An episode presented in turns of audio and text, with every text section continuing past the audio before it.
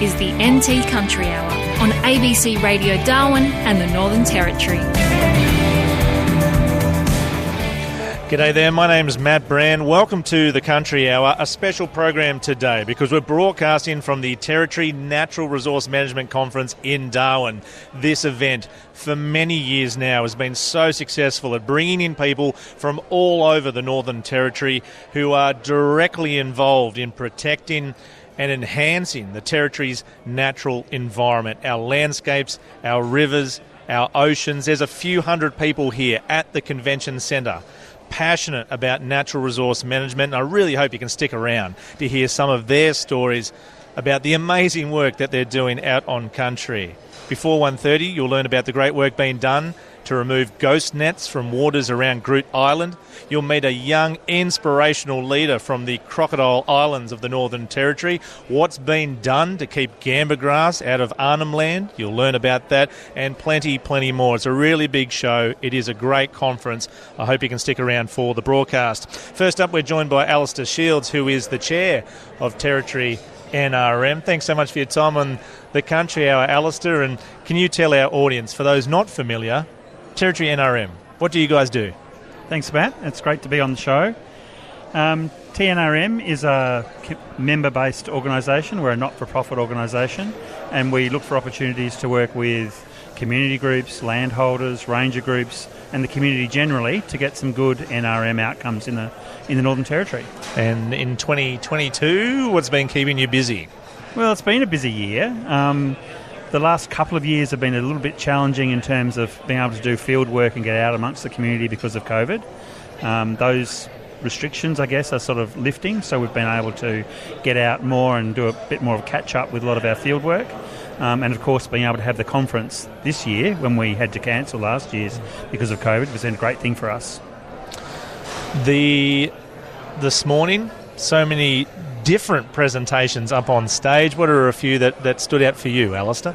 Well, strangely enough, I never thought I'd come to a TNRM conference and see underpants depicted up on on the screen, and this year we did, and um, how underpants can be used as a way of testing soil health. I've actually got a pair of white underpants in my bag to take home. Get them in the dirt. I yep. will be. I'll be planning on World Soil Day on the 5th of uh, December and uh, monitoring the soil health of my uh, house block here in Darwin. um, for me, I think the Strong Women on Country presentation that really stood out. There was, uh, and for our radio audience, the stage is filled with female rangers from right across the territory talking about the work they're doing, and we're going to actually meet one in a moment. That was that was really strong. Um, how important is it to have a conference like this? Do you think, Alistair? I think it's really important um, for a, a, variety of reasons. It's an opportunity to come and hear about and celebrate some of the work that's been done. The awards tonight, I think, are a great recognition, not just for award winners, but for everyone who goes in it about some of the great stuff that happens here. I think we don't celebrate enough some of the great work that's done in the NRM space right across the territory, and this is an opportunity to do it on the topic of celebrating, I did overhear someone saying, Where are the politicians? Where are they? They should be here. Now, I think part of the answer is that Parliament is on at the moment, but have you been successful in, in getting the ears and, and, and, and, a bit of dialogue with the Northern Territory politicians? We certainly invited quite a few politicians, um, both federal and um, local, to come along and be part of uh, the conference. Um, I think the problem is, as you've said, there's, there's Parliament sitting all over the place. So mm. um, a lot of them expressed interest in what we do, but an inability to come along today. We'll continue to work with um, the kind of political members to see um, how we can tell them about some of the work that's been done and in, engage their interest in, in some of our future activities. Absolutely. In the Northern Territory right now, there's all kinds of plans for agricultural development and we've seen a few draft water plans come out just in the last fortnight, and it always creates a lot of discussion. Where does Territory NRM fit in all of this, and, and are you involved? We certainly are involved. We're not an advocacy group in a in the sort of st- strict sense of the word of going out publicly, drumming up interest in these particular issues we are more, I guess, in the sort of quiet diplomacy side of things, I think. So we participate in a lot of discussion groups. Um, we're asked questions by government and other stakeholders often from time to time. And so we seek to influence the debate on these things in a quiet sort of way. Um, and I guess the other part that we do is is the sort of actual physical work that we do with landowners and ranger groups and what have you. Um, the real work to make sure that NRM activities happen and to make sure that where there is development, it's done as sustainably as possible. In the farming community, I sense a growing frustration in that whenever they're looking to do any development, be it big or small, it is now met with some fierce opposition have you got any thoughts on how ag development in the Northern Territory can progress and, and bring everyone along? Look, I mean, I personally think that um, development of agriculture in the territory is part of growing growing the territory, and it's part of what we need to do to have a sustainable, ongoing economy here. I guess the question is, about how you do it, and and and I would if, if somebody asked me about what the best way to go about trying to develop a bit of their land, I'd say put a lot of time and effort in the beginning up front to sort of identify some of the issues and work through them logically and carefully. Um, think about issues like soil erosion and some of the things we talked about today at the conference and how you might mitigate and manage them and have a good plan for it so that you know when you do go to get your relevant approvals and what have you you're as best placed as you can be to have informed people about what's happening and have responses to some of the questions that will arise. Well, congratulations on this conference, Alistair. How many how many people are here? Oh, golly, that's a good question. You've packed out the convention centre. We, it's, we, it's a sellout. Yeah. Tonight's a sellout. Today's a sellout, and all the workshops are sellouts as well, which is fantastic. And I think a great um, recognition of how important the conference is. Yeah, and it's lunchtime, so I'll let you be. Thank you so much for your time on the Country Hour. Great, thanks, Matt. That is Alistair Shields, who is the chair of Territory Natural Resource Management. Right across the territory on the ABC, you are tuned into the Country Hour. It is 23 to 1. Yo, country. Hello, my name is Otto Campion Pulmanier. They call me from Bushname. I'm a Arafura uh, swamp ranger. I'm working um, with many countrymen. And you're listening to the Country Hour.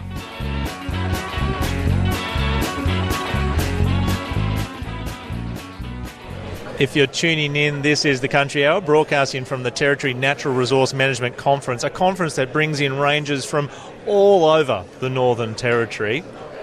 I'm here with Solidi, who is one of the Crocodile Island Rangers.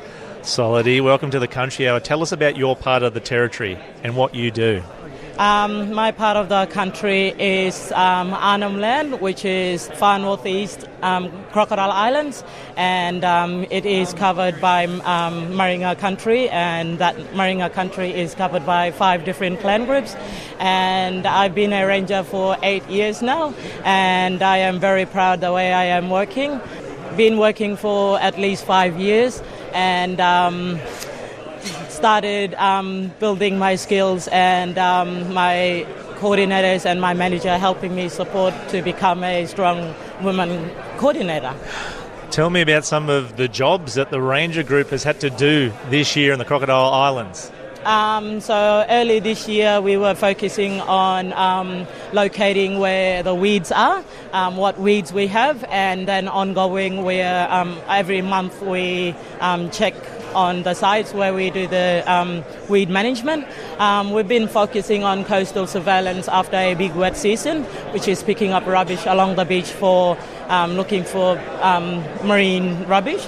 Um, we also been doing um, turtle research with the um, AIMS, which sounds fun. Which sounds fun, and um, yeah, been camping out at one of the the um, sanctuaries, one of the um, turtle sanctuaries and bird sanctuaries that Yolngu people has come together, and we look after that country. But we don't go there often. For the last two, three years, we couldn't get out there. But now we've got a barge about 15 meters long, and we transport um, our ATVs and other machines to the outer islands, and we that's more um, helpful for our work. Right, and so uh, you say a bird sanctuary. What are some of the important, unique species out there that you're looking um, at? We're looking at mainly um, shorebirds, and which are um, like terns and seagulls that are based on that island. Um, we're trying to remove um, caltrop, which is a weed from different country, and it's just spreading across. And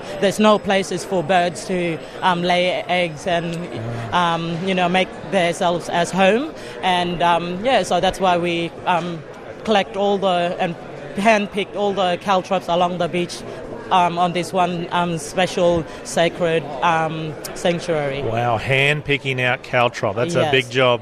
I know it is. Whoa. Yeah. Is, uh, very is, is that island free of feral cats? Yes, feral of free cat and Good. cane toads and buffaloes and pigs. And that island is located 20 kilometers off north from Milingimbi.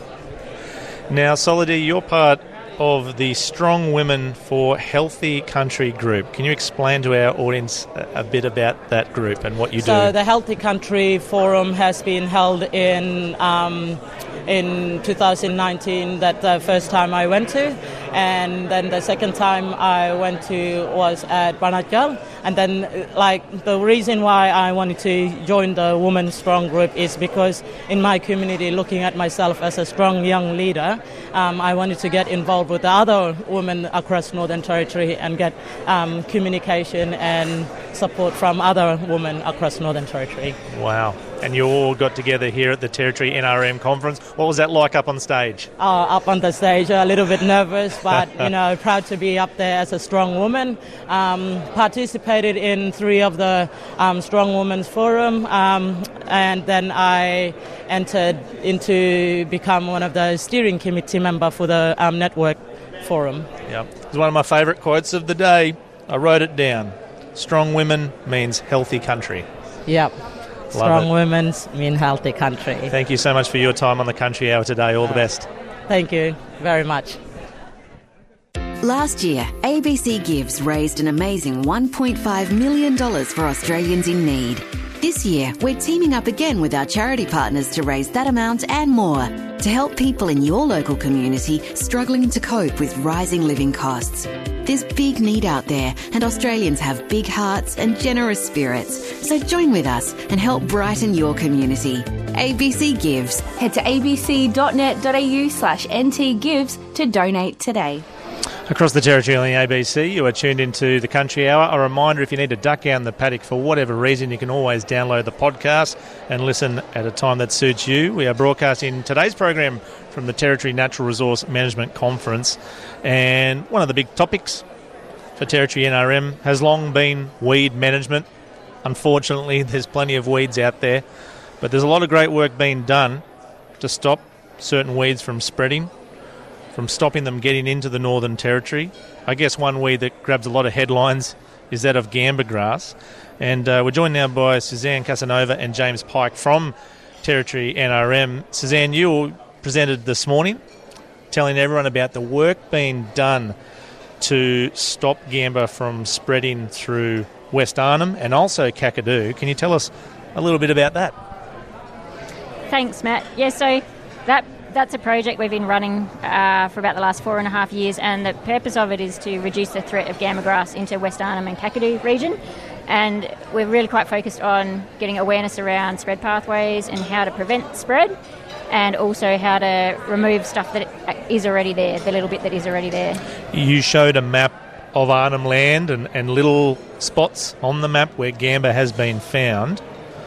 How far east? What's the most furthest and most remote location that springs to mind that I think it might up? actually be barge landings all the way over onto that east side. So the, the points of entry and the pathways of entry uh, can be from the sea. Yes. Any equipment, any vehicles, anything arriving by barge, as well as coming off vehicles which have come through roads and long tracks and into the bush that way. Wow, I, th- I think I heard today that it's it's been found on Groote. Does that sound right? Yes, Yeah. also tiwis. So, so anywhere that people go into the landscape, there actually is a, a fairly high chance that a gamba grass seed has got there at some point. We're just trying to get them all before they turn into big seeding plants and into big seeding patches. Yes. So get them early, get the rangers able to identify, get them deliberately looking to detect, which means in your work program going, right, I need to go and find these places which are highest risk and check them. What's that been like for you, working with the ranger group? These ranger groups that are here today, out on country, trying to find gamba and get rid of it. There's a lot of moving parts, Matt. uh, we've had quite a few seasons now with quite good access, which has been really handy. But the, the key thing for these groups is to try and get their gamba grass detected before plants set seed. And seeding is quite consistent from year to year and it tends to come in towards the end of May. So we're really hoping that those rangers are able to get out and about on country and getting across creek crossings and being able to get to all those places that need checking before plant seed. But if we have a, a, wet that goes really late, there's such a narrow window of being able to get places before things make seed, and that's hard. Do you feel like you're having a win in Arnhem Land? I think we've had we've managed to get a really good network of groups working on it, which means that things have a much lower chance of going undetected. So that's critical. Yep. Everybody's really onto the detection stuff, but we still can't do that much to change the seasons. So you've got to be on it every year you know, reminding people and, and trying to get where you can get to when you can get to to go and check and remove stuff and treat stuff. I, uh, I loved one of your lines today, Suzanne. I, I wrote it down. Hang a minute. I wrote it down. Uh, you talked about the person who knows the most may not speak up until they're out in the bush, out on country. Tell us about that. Yeah, well, well, it's a true thing, and I, I, think that we have to be really mindful. You can hold as many meetings as you like um, with your with stakeholders, your, your key players, Indigenous mob, whoever might be the land manager, but once you get them out there, they'll show you all sorts of different things and tell you all sorts of things that are really important to them that they might not have been triggered to say that while you're back in the office, but also they can show you the context. And it's really hard for some people to talk about things until they can show you the context. Yep. And so, where to from now? You've been doing this for four or five years. What happens next? Well, we're, we've got our project concluding after probably one more gamba treatment season, so Okay. that'll get us through to the end of June. And I- I think that there will be federal funding that's going towards gamba management with a view to protecting threatened species and making landscapes more resilient to be able to hold threatened species within them without gamba being a threat. So I suspect we'll be doing similar, but maybe a broader region, not quite so focused just on Kakadu and West Arnhem, because there is plenty more of the eradication zone in the western top end and going further south, you know, Timber Creek and Mataranka direction and so on. And the islands as well, Tiwi, Groote, you know, those are really important places to keep gamba out of. And is the focus just always on gamba, or you know, are other weeds getting a look at? Yeah, that's a good question. So it does feel that there's a lot of attention on gamba grass at the moment. It is one of the easier weeds to detect and to eradicate. It's got a short seed bank. We also do a lot of work with groups around mimosa management, and that's an entirely different story. You know, you're up to 20 years of seed bank sometimes, so it's a really long term thing and quite hard to eradicate. Whereas eradication for gamba is something you can get groups focused on and you can achieve. Okay. Good to see you. Well done this morning up there on stage and appreciate your time on the Country Hour. If I can get you to pass on the mic to James Pike, who, am I right here, James? You are the new the new general of the Gamba Army. Is that true? Yes, for the time being. So just stepping into those boots. Wow. So the Gamba Army, under your leadership, how's it all going? Uh, yeah, so kicking off well. Um, had a bit of early rain this year, so out and yeah, absolutely getting amongst it nice and quickly. Still a lot of work to be done, but yeah, trying to get into those spots that we know are going to get washed out of and make sure we get a good first treatment in. Is it easy to explain a, a few of the areas that you are targeting? Um, yeah, so the Gamba Army is an NTG initiative. Um, so a lot of the work that we're trying to do is to complement uh, the other land management, uh, or land managers, sorry, up here. So we're doing a lot of work alongside NT parks in various areas. Litchfield's a big one for the bill. Um, and I guess part of the beauty of the Gamba Army is anyone doing land management in the territory on that sort of scale, it's a lot of country to cover for the guys and the resources they've got. So we sort of help identify where those gaps are and make sure that we've got the people on ground to go and fill those gaps and it's not getting missed. Are you sneaking into Litchfield National Park much? We hear a lot about the Gamba in there. Yeah, so uh, we haven't got dates booked in yet, but been talking pretty closely to the rangers out there. So we're going to be doing follow up work on ground for a lot of their big aerial spraying programs this year, and again just to make sure that there's there's people on ground getting that really important follow up work done. And have you got enough herbicide? It's not cheap. it's not cheap at all, which is um, yeah a, a big issue that we're hearing from everyone. I'm sure a lot yeah, of your listeners it'd be are chewing into the budget. Yeah, absolutely. Um, and I think that's um, yeah, you know, a big problem for a lot of people that are doing this. Well, have been doing this sort of work for a few years. That price is going up, so you really want to get a good effort in and make sure that you're uh, getting on top of it, and those inputs that you've got to continuously put in are decreasing. Just quickly on a whole different topic. Let's not talk about weeds and introduced species. Let's talk about native plants. The NT Native Eco Fair and Plant Sale is on this Sunday. Tell us a bit about so that. Bit of a big day we've got coming up at Fred's Pass. Um, so always bringing it back to weeds. We do have a bit going on there. So we've got uh, a couple of guys from the Weeds branch, NT Herbarium. Uh, I'll be out there as well, helping sort of pinpoint where some gamba issues are around the uh, Greater Darwin area. Yep. Um, the guys from Weeds Branch and the Herbarium are doing plant IDs for people. So if people have some strange stuff coming up on their block and they're not sure what it is, grab a sample, grab some pics, bring it in, and we've got the best brains Ooh, in the territory good. to figure out what's going on. Uh, likewise, if you've got some natives coming up, you're not sure what they are, we can put a pin on that for you.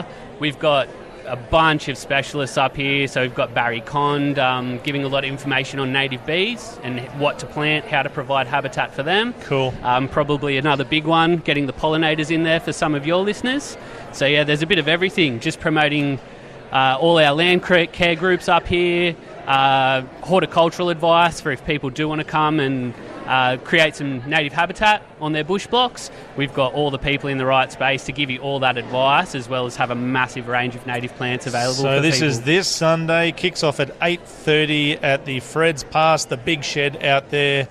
You'll be able to see it from a mile away. It'll be a big That's it. Sunday morning. food, music, native plants. What more do you want, mate? General, great to see you. Thanks so much for your time on the Country Hour. Thanks very much for having me. That is James Pike from Territory Natural Resource Management. It is eight to one. Yo, good afternoon. My name is Patrick White. Your name Granville Pill. I'm born and raised in Nullenburg. I work as a head ranger for Sea Country program. And you're listening to Country Hour. Yo, tapir.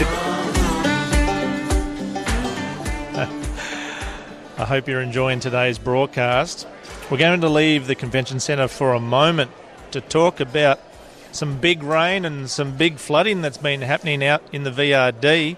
Late yesterday, a minor flood warning was issued for the upper Victoria River at Kalkarindji. The river rose really quickly out there. It peaked at 9.7 metres, just covering the bridge on the outskirts of town. The river level at Kalkarindji is now going down and is expected to remain below the minor flood level for the rest of today. Rob Roy, he lives in Kalkarindji and had a chat to Dan Fitzgerald about how things were looking around town. The place is looking green enough. Had a few rain um, up, up near the catchment area. Riveren Station is probably where the catchment area is, so it's like south west from Kalkaringi. They must have had a few meals there, uh, more than more than 50 meals, I think, I believe. And just up from Kalkaringi, they had about another, you know, 40, 50 meals there the other day. That's why the water water water level rose up pretty quickly uh, within within the hour um, yesterday, which actually brought the highway to a closure. Uh, the police had to close it off because um, water went over over the bridge.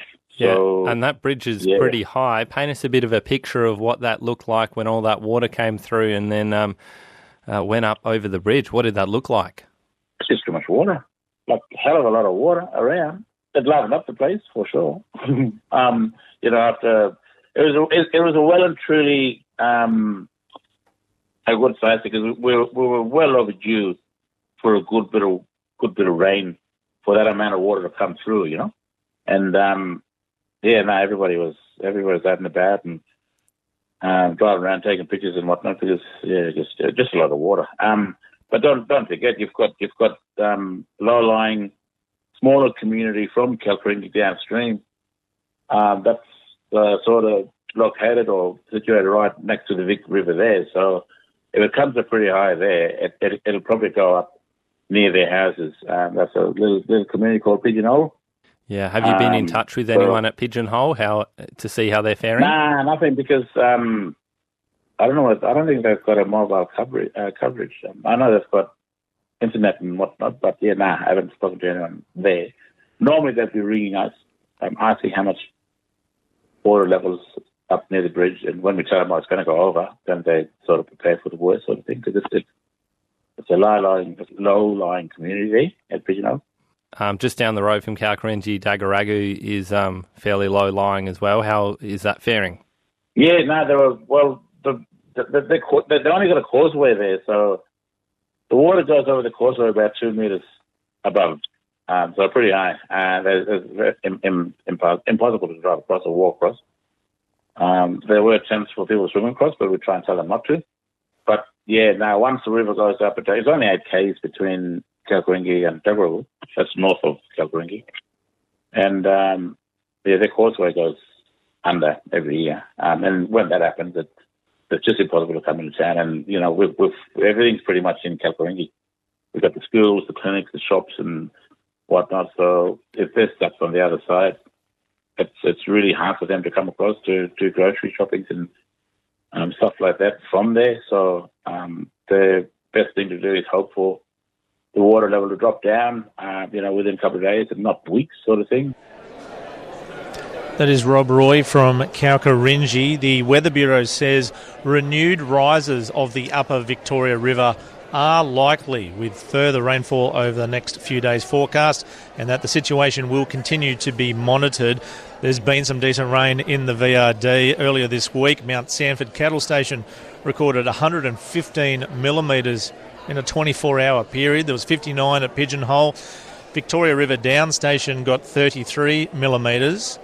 The assistant manager at that cattle station, Joe Spur, says it is looking wet. Uh, yeah, I went for a fly uh, yesterday before uh, we had the 33 mil, and um, yeah, the Wickham was uh, flowing, and yeah, there was certainly puddles about, and um, pretty much wet all over. But yeah, the the ground soaked it up pretty quick. Um, but where there was scattered storms beforehand in October, there's a bit of green pick coming through in some places, so it's been good. And um, yeah, the, the cattle really enjoy it.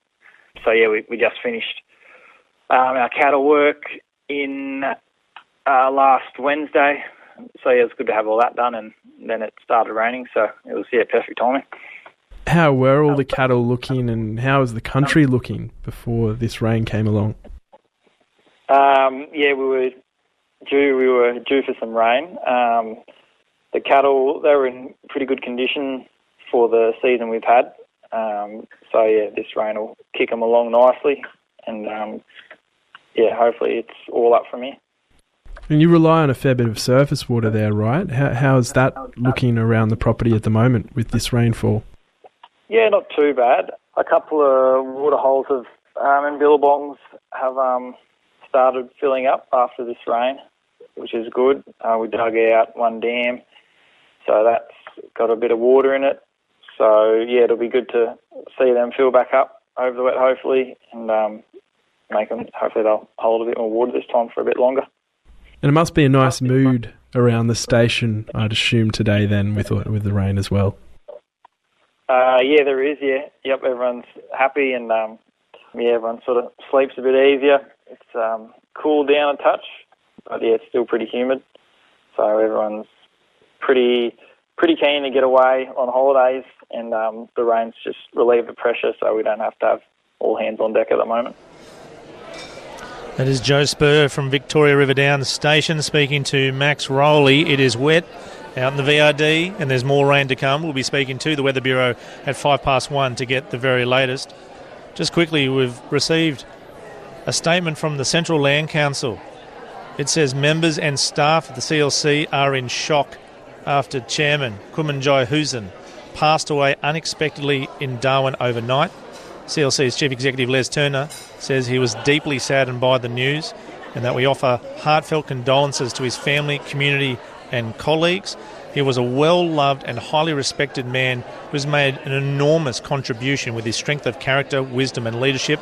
His compassion extended to all he worked with by their members and staff and he advocated strongly for the raising of the age of criminal responsibility and against violence against women. Uh, that's news out from the Central Land Council just now. And uh, awful news this lunchtime. Uh, we're going to go to the newsroom. I'll see you back here in five. Hello, my name is Tera Gaimala. I'm from Manmoy. I'm a senior ranger of Warddeken Land Management. My favorite job is taking our kids out on country and teaching them and showing them rock hard and passing their knowledge. And you're listening to the Country Hour. Matt Brann with you this afternoon, broadcasting from the Territory Natural Resource Management Conference, which has been held in Darwin, an event that brings in people from all over the Northern Territory who have a passion for protecting and enhancing the Northern Territory's environment, our landscapes, our rivers, our oceans. And in the second half of the program, you'll get to meet some of the young gun rangers from the Anindilyakwa Sea Rangers out there on Groote Eylandt. And we'll also be catching up with Centralian cattle producer Sarah Cook, who was one of the presenters here this morning. Before all of that, let's head to the Weather Bureau. Sally Cutter is there this afternoon. And Sally, we just before the one o'clock news heard about some of the big rain out in the VRD and the minor flood warning that was in place yesterday for the upper Victoria River. What is the latest news out there? Well, we've actually seen the, the river drop down. Apparently, it, it does it's one of these rivers that goes up quite quickly and falls quite quickly as well. So the, it's now down below the bridge, and that warning's been finalised. But we are seeing a little bit of rain down in the southern parts of the, the Gregory at the moment, so already starting to fire up. The, so there's going to be some more showers and storms. So overnight there wasn't. So there's 49 mils in, at West Baines River. The Walker Creek, which is in the Finniss, which is further north, 43. Keep River had 41 millimetres. So there was still a little bit of rain around the area, and Timber Creek had 37 millimetres but we should see that easing off over the next couple of days. Prob- could see it re to redeveloping maybe that 15 to 25 mil millimetre mark on Saturday, and then as the trough comes further north, so you're going to get more widespread, so 20 to 30 millimetre falls in the north, but the, we've also got a little bit of rain down around the southern parts of the Tanami, northern Lasseter at the moment and extending across to Alice Springs. Wollongaroos had 7.4 millimetres since 9 o'clock, and they they had sort of 6, 7 millimetres to 9 o'clock.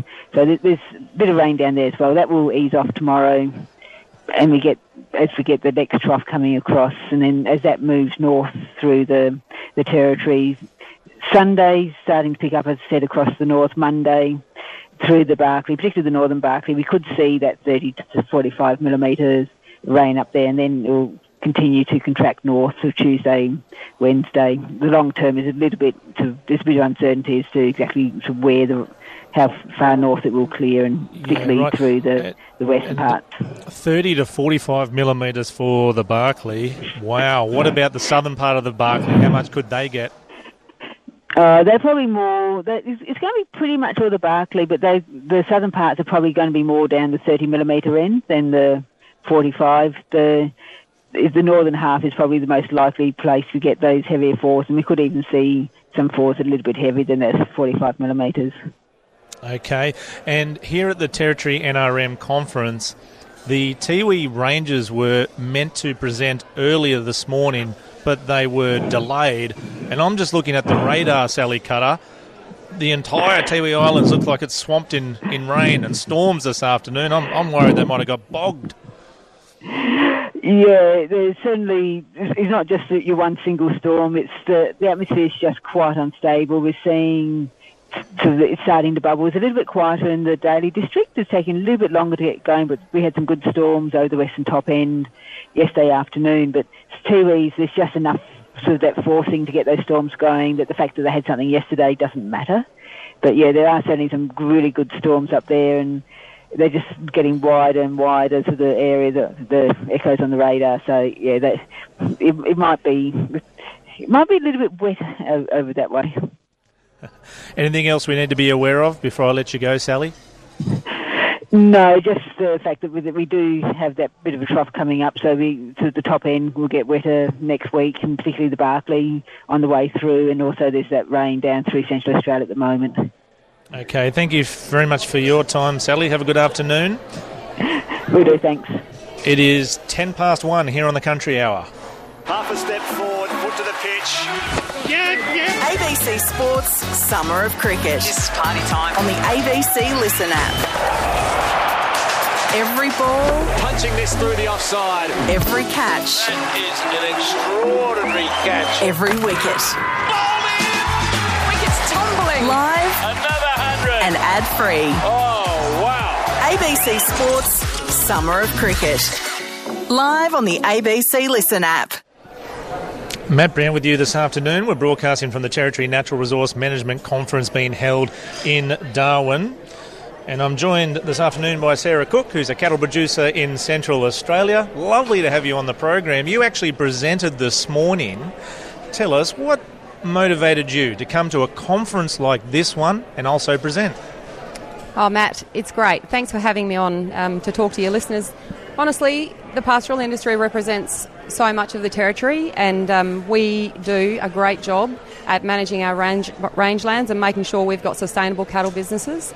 And um, in that, there's a lot of considerations around rangeland management, and I just don't think we, we receive enough appreciation from the broader community, particularly not um, the rangeland management side of things. So I wanted to share a good story. We were um, Craig and I participated in a Cibo Labs trial at the same time as we were running a Ceres tag trial, and we found some really interesting um, discoveries about animal behaviour and also um, how animals behaved in conjunction with the food on offer in the rangelands. We really wanted to work on our um, sustainable stocking rates, and I, I just think we learn a lot from it. Yeah.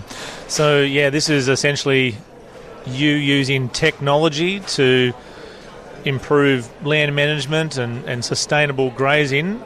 Can you share with us that experience and, and what you've been getting out of it?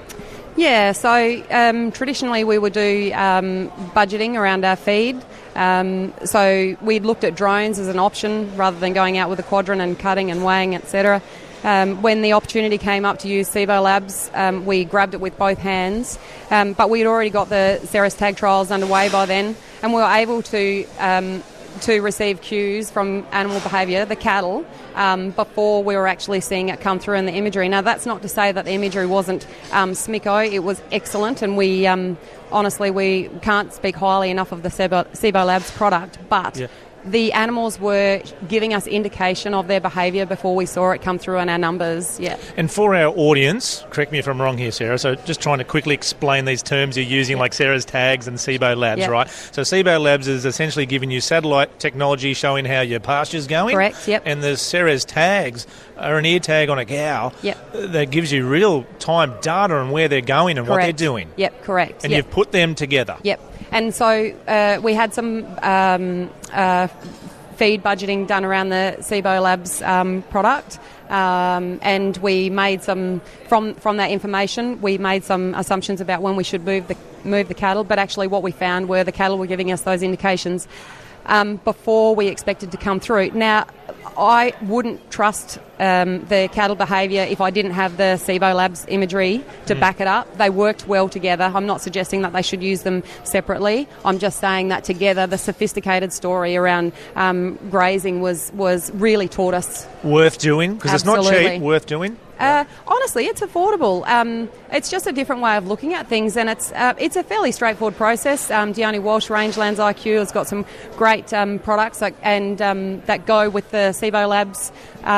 You know, both of the um, uh, developers of Cibo Labs and the developers of Ceres worked with us, and we got a lot out of it. And so, never again in your life. Are you telling me that you'll never have to go out with the old one by one metre quadrant and throw it around and well, and get your hand in the spinifex and all that sort of stuff.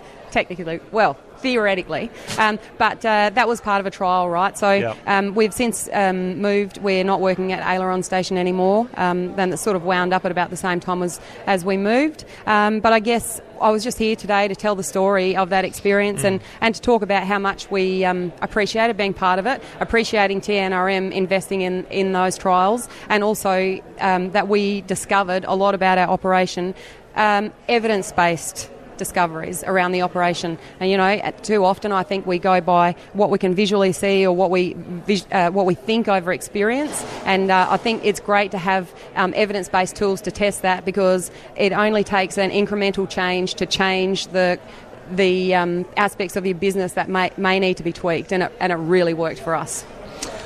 Away from your presentation and telling that story, what else have you got out of a forum like this one? Well, um, Matt, I, I can't tell you how well received, um, and I'm no expert in presenting, but um, my presentation was well, well received because um, uh, during the break, people came up to me and said, Wow, I didn't realise that graziers cared so much about their country. And actually, we do. All of us care about our country. We are in the business of making money, but if we do not have grass, we cannot run a sustainable or a profitable business. And um, understanding how that grass plays with your um, beef cattle operation, I I just think we've got a lot of work to do in that space. Mm. But I love the how how well it was received. Yeah, but how does that make you feel if the comment is, I didn't realise cattle producers cared about country? Well, how does that make you feel? Yeah, it makes me sad, mate, mm. because we all we all care, right?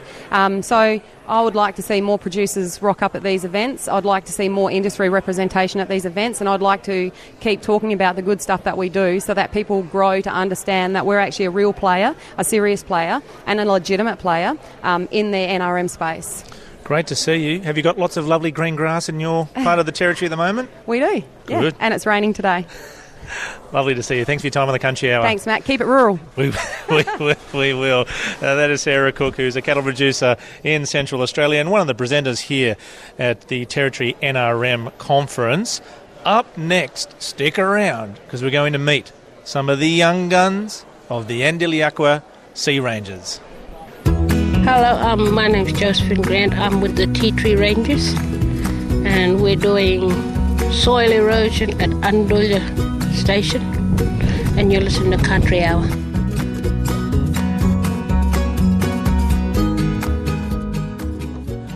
If you're tuning in, this is the Country Hour, and we're broadcasting from the Territory Natural Resource Management Conference. I'm catching up now with Tom and Kaylin, who are from the Anindilyakwa Sea Rangers out there on Groote Eylandt. Tom, tell us your story. How did you get involved in the job of being a Sea Ranger? Oh, so basically, I moved over to Groote about a year, a year and like three months ago, and I looked at the Rangers and. Um, my cousin he um, asked me to join them, but I sat at home for about two months, contemplating whether I should join or not. And then, yeah, one day I just woke up and then walked into the office to ask for a job, and then the boss gave me a job straight away. How good! So you're not originally from Groote? Oh no, I'm originally from okay. Groote. Um, yeah, but I grew up mostly in Darwin all my life. So yeah, but recently moved over last year. So you've been a ranger now for about a year. Uh, tell us about year one. What's it been like? Oh, it's been full on actually. Yeah, just uh, a lot of marine debris, cleaning up like beaches and that. Yeah, it's just been full on. Plus, we do uh, other works like weed spraying and that, which is takes up a lot of our time, but we get it's good to get the job done. Yeah. What are the big weeds of significance on Groote Eylandt that you need to tackle? Oh, it's mostly um, mission grass. That's the main one. Uh, we had a um, few occurrences of gamba, but that uh, we got rid of that, which is uh, we got uh, took control of it, which is good. Good work. And um, there's a lot of um, other weeds as well, such as hyptis, snakeweed, and um, caltrop. That we're trying to get like try, trying to control, but yeah, it's been pretty hard though. But getting the job done. And uh, Kaylin, tell us your story. How did you get into the job of being a Sea Ranger? I started when I was 14 years old in year nine. Every holidays when I came back from boarding school, I, I know, just sort of like Tom, woke up and asked if I can come do work experience with them at 14 years old, and they they took me out, and I did that for one holiday, and then I start, I enjoyed it, so I kept coming back. It's probably four years uh, at the start of next year, but I'm just still part time at the moment. But yeah, been there for a bit. A lot of ghost net collecting over the years and marine debris and oyster collecting for oyster farm that Yeah, that's really exciting, Yeah. isn't it, for Groote, the, uh, the opportunity to maybe farm oysters? So you get to be involved in that a bit, hey? yeah I was with the group that collected the oysters fisheries anti-fisheries they come over and asked us collect 50 and we had to go out collect them off the rocks and send them off to Darwin and they sent them down south and then now they're Did you get to try one yourself, Kalen? Are they delicious? yeah yeah they're probably best in the Northern Territory I reckon That's the go, that's the go. Now tell us a bit about ghost nets, and that's part of your presentation today here at the conference. How big a problem is it for the marine life around Groote Eylandt? Caleb? Uh, it's a pretty big problem because it's getting stuck on the reef, it's not only affecting like the environment, but if it's at low tide and you're driving through the area, possibly get stuck or even turtles. Find a lot of turtles and sharks in there. Tom, tell me a story about the biggest ghost net that you've had to deal with this year in terms of you know how big it was and, and what the job required. Uh, so about four months ago or so, five months ago, we retrieved a ghost net that was around five tons, and um, we found a lot of uh, marine animals in it, are like uh, marine animals such as like oysters, like small fishes, like turtles as well. We had to get a barge out there to um, retrieve the net, and we used the crane from the barge to pull the net out of the water, and. Uh, And then what do you do with it? um, we collect it. Um, every net we collect, we get money for it as well. Yeah, so we use that reimbursement to like buy new toys for us to, to make our job easier as well. So you two fellas working for the Anindilyakwa Sea Rangers, what do you love about it the most? Caleb? Um, I'd say just looking after the land and um, just being out on country. It's a really good feeling. Um, you can't really do that in, in any other jobs. Um, this is really good knowing that we're out there just sort of protecting our own land. And for you, Tom? Uh, probably getting out on country is probably what, the best thing, and um, just taking care of the country. And um, during our free, or when we do get free time, we love going out fishing. Yeah. I've always heard the fishing's good at Groote. Fishing is good, yeah. The bi- biodiversity there is, yeah, it's unreal. Yeah, I've never seen anywhere else like it in the world, so And that's why it's so important to protect it. What the work that you guys do is so important. So thank you so much, and thanks for sharing time on the Country Hour program. Cheers, guys. Thank you. Thank you. There you go, Kaylin and Tom from the Anindilyakwa Sea Rangers. Now, Sam Laidlaw is also here from the Anindilyakwa Sea Rangers. And Sam, I want to ask you a question. It's a question that I think the Country Hour gets a text message about on a weekly basis now. The audience, desperate, hungry to know more about the mysterious steel box that was found floating in waters around Groote Eylandt. Initially found by the commercial fishing crew, the Wildcard, and the Davy family. What update can you provide us? Give us something, Sam.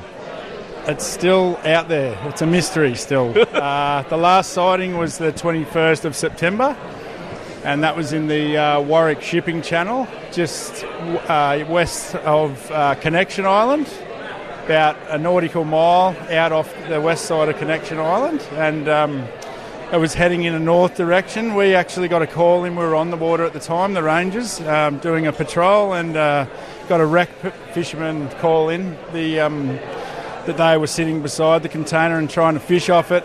Didn't successfully catch any fish off it, and we were more worried about trying to bring the uh, the container back to shore if, if we could possibly do that. Um, with the help of uh, South 32 with their tug, but the conditions uh, declined. It got really rough, and it became a little bit unsafe for us. So the shipping container, yes, actually left, went north without us being able to uh, get hold of it, basically. And um, yeah, so we've we've had. Uh, a bill fishing comp last weekend and, and this weekend, and there's been a notice out to all fishermen, rec fishers ever since that time to keep an eye out for it. But uh, yeah, haven't successfully come across it since. So. Right, the mysterious box is now missing. Yes, be- correct. Is it on everyone's mind who boats at night time? I mean, Yeah, look, it is. A lot of guys don't boat at night as, as much, but like more so, say, four in the morning for early fishing trips, you have to be very vigilant and, you know, like it's, it's a danger. Like you don't know, it could be anywhere. So, yeah, that's basically what we're at with that at the moment, okay. unfortunately. So it hasn't but, yeah. been seen since September. September 21 was the last oh, time dear. we saw it. Yeah, All so- right. And just finally, Sam, uh, Sea Rangers has such a strong presence at this conference. I saw a, I saw the group getting a bit of a group photo earlier Yep, yep. on, and such lovely representation. Uh, what, what does it mean for the team to, to make the trip into Darwin and, and, and Oh, talk look, about their work? It's huge for us since I've been there in the last year and a half. There's, you know, it's it's good to get everyone together and come and, and show up at an event like this. You know, means a lot to us, and to be present here with so many different ranger groups and yeah, network with everyone to try and, and look to a you know a solid future in ranger ranger work and in natural resource management. Um, yeah, it's, it's just really good. Positive. Thanks for your time this afternoon. No worries. Thank you. Hello, my name is Beatrice and I'm from Wadeye. Hello, my name is Stephanie Berda and I'm from Wadeye. Hello, my name is Eugenie Gilbert. I'm from Wadeye. And, And you're listening to Country Hour.